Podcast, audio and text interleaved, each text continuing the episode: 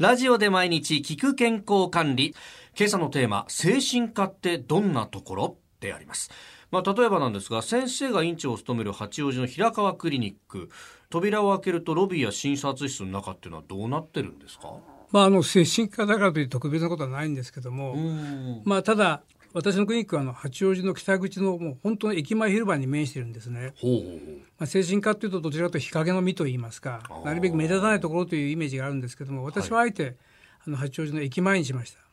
ただし入り口はちょっと配慮してですね、ええ、横から入るような形にしてはいます。なるほど。で診察室もですね、はい、やっぱりあのあまり狭苦しいと、対人関係で結構厳しい目にあった方が多いので少し適当な距離が置けるようにクリニックの規模にしては広めの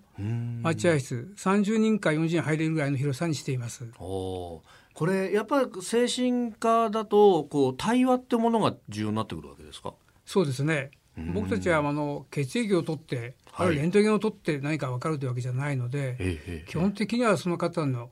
話し合いといいますか、お話を伺うことによって診察を進めていくので、うん、何といってもこの関係を持つといいますか、はい、それが一番重要なことになります。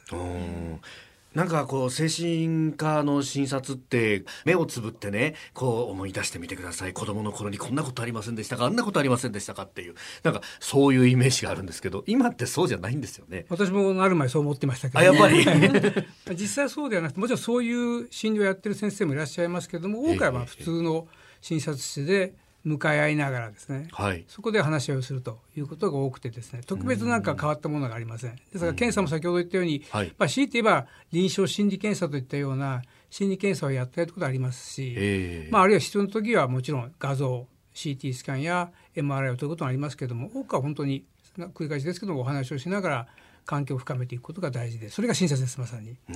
まあ、精神科的な面接なんですけども実は。はいそのお話っていうのは例えば具体的にどういうことを話し合うんですか、まあ、話し合うというか基本姿勢は一方的な話を伺うと言いますか、まあ、聞くことですよね。大体悩まれてる方っていろんなこと言いますけども、うん、一般の方だとそれは考えすぎだろうとかですね、あ。あそれちょっとこう行き過ぎじゃないのってついつい言葉を挟みがちなんですけども我々はまあ訓練を受けていて、はい、まあ、それについてとりあえず吸い取り紙に全部吸収していくとに寄り添いながらお話を伺っていくっていう訓練を受けているので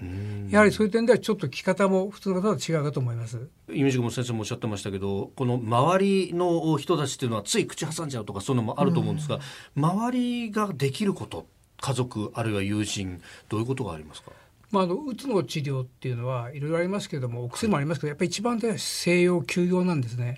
安心安全にそこにいていいんだっていう環境が作れるからなんですけども、はい、ついついそれが周りがまあ心配しすぎてですね頑張れよとかですね、えー、まあ、気分転換に温泉でもどうだとかねついつい言っちゃうんですね、はい、でもこの時は少なくとも当初はですねやっぱりとにかく休める。休めてもらう。一日ゴロゴロでもいいからあの静かにしてもらうのが大事なんで特にあの上司なんかでお前は気合が足らないんだとかですね、はい、いう方いますけどもその方は気合が足らないかもしれないけども、この人はもう気合を十分入れすぎてこうなったわけですからちょっとその上司のことはいらないかなと思ってます、あとうつ病っていうのは本当に思い詰めてしまうと自ら命を絶ってしまうっていうのもよく聞くことでもありますよね。まあ、あの自殺者の数はあのいろんな対応対策が練られて減ってきてます。非常にあの、はい、いいことなんですけども、でもやっぱりその自殺の背景の